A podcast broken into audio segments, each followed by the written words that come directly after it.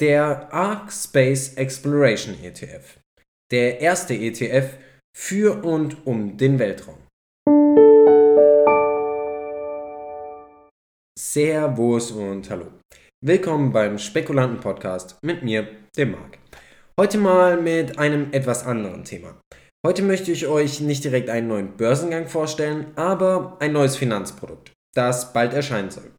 Und zwar geht es dabei um den Arc Space Exploration ETF. Und holla die Waldfee, wie lange habe ich darauf gewartet? Endlich ist der Space Hype auch an der Börse so richtig angekommen. Wer von euch ARK Investment nicht kennt, es handelt sich dabei um einen der gehyptesten Vermögensverwalter zurzeit mit dem absoluten Star am Aktienhimmel, CEO Cathy Woods. Ich habe schon mal ein paar Worte über sie verloren, daher möchte ich mich heute nicht wiederholen, aber ich sag mal so viel. Sie ist meiner Meinung nach wohl möglich eine der klügsten Frauen auf diesem Planeten, auch wenn ihre ETFs und Fonds zurzeit vielleicht etwas zu viel Hype genießen. Also Vorsicht. Die thematischen Anlagestrategien von ARK konzentrieren sich auf börsennotierte Unternehmen, von denen erwartet werden kann, dass sie Führer im Bereich bestimmter disruptiver Innovationen werden könnten. Die Strategien von ARK zielen dabei aber auch darauf ab, langfristiges Wachstum mit geringer Korrelation zu traditionellen Anlagestrategien zu erzielen. Dabei lag ARK bisher vor allem bei den Werten wie Bitcoin, Tesla oder auch CRISPR richtig. Mal sehen, wie es mit den Calls auf die Weltraumbranche aussehen wird, denn jetzt lasst uns erstmal zum Space ETF zurückkommen. Erstmal vorneweg, es handelt sich um einen aktiv gemanagten ETF, was natürlich immer Geschmackssache ist, aber mir persönlich gefällt das Konzept aktiv gemanagter ETFs eigentlich ganz gut. Vor allem, wenn sie von so jemandem gemanagt werden. Bisher ist leider keine genaue Zusammensetzung für den ETF bekannt, aber es lassen sich natürlich Vermutungen anstellen. Beispielsweise Maxa Technologies, die im Satellitengeschäft tätig sind. Oder auch das bekannte Weltraumunternehmen Virgin Galactic vom Milliardär Richard Branson. Wobei es zu Virgin Galactic wahrscheinlich noch eine eigene Episode geben wird, denn da bin ich einfach Fan von. Anders kann ich es einfach nicht ausdrücken. Bei dem ETF sollen vier Themenschwerpunkte verfolgt werden. Das sind zum einen die suborbitale Raumfahrt, das bedeutet mit Objekten, die keine Umlaufbahn betreten. Zum anderen die orbitale Raumfahrt mit Objekten, die in Umlaufbahn eintreten. Darüber hinaus aber auch in Technologien, die für die Raumfahrt essentiell sein könnten. Und zu guter Letzt sollen auch einfach Profiteure des ganzen Weltraumhypes ausgemacht werden, die an dem Ganzen mitverdienen. Muss ja nicht heißen, dass sie direkt was mit dem Weltraum zu tun haben. Kommen wir jetzt aber wie so oft zu den schlechten Nachrichten. Für deutsche Anleger ist es wie immer nicht ganz so einfach, sich den ETF zu besorgen.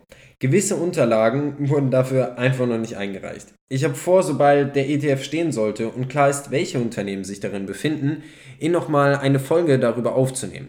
Bis dahin werde ich dann auch nochmal alle Möglichkeiten abchecken, die es für uns deutsche Anleger geben sollte. Theoretisch dürfte laut Aussage einiger Insider ein Start ab dem 29. März rein rechtlich möglich sein. Und die meisten rechnen einfach mit einem Start ab Anfang nächster Woche, ebenso Bloomberg. Es handelt sich dabei dann um das erste Produkt von ARC seit 2019 und wird mit allerhöchster Spannung erwartet. Ich will ganz ehrlich nicht wissen, was Weltraumaktientechnisch abgehen sollte, sobald dieser ETF an den Markt geht. Ich freue mich richtig drauf. Ich glaube, das merkt man so langsam. Denn jetzt möchte ich euch noch ein paar kleine Worte dazu erzählen, warum ich euch diesen ETF überhaupt vorstellen möchte. Also meine ganz persönliche Meinung dazu. Ich beschäftige mich schon einige Jahre mit dem Bereich der Weltraumwissenschaften und habe sogar schon einige wissenschaftliche Arbeiten dazu verfasst. Wenn auch nur für die Uni. Aber ich sag mal so, ich bin Intuit. Seit Jahren warte ich nur auf neue Erfolge bei zum Beispiel SpaceX, der Weltraumfirma von Elon Musk, oder von Blue Origin, der Weltraumfirma von Jeff Bezos. Bisher wurde ich da auch wahrlich nicht enttäuscht. Nur von ihrem wahrscheinlich nie stattfindenden Börsengang bin ich etwas enttäuscht. Aber was will man machen?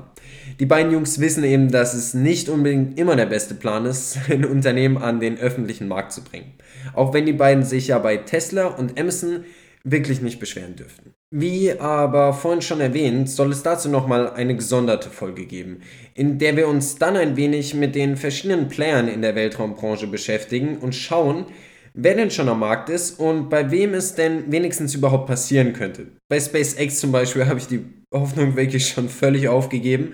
Bei Starlink, der anderen Weltraumcompany von Elon Musk, sieht das alles aber ganz anders aus. Aber dazu eben mehr in einer Extra-Folge. Wir sind also mal gespannt, wann genau der Arc Space Exploration ETF an den Start geht und vor allem auch aus was für Unternehmen er sich letztlich zusammensetzen soll. Ich halte euch auf jeden Fall auf dem Laufenden, sobald es was Neues gibt. Falls ihr keine neuen Nachrichten mehr rund um das Thema Börsengänge oder auch mal so etwas wie heute nicht verpassen wollt, folgt uns jetzt auf Insta, Facebook oder unserem Spekulanten Subreddit, wie es euch beliebt.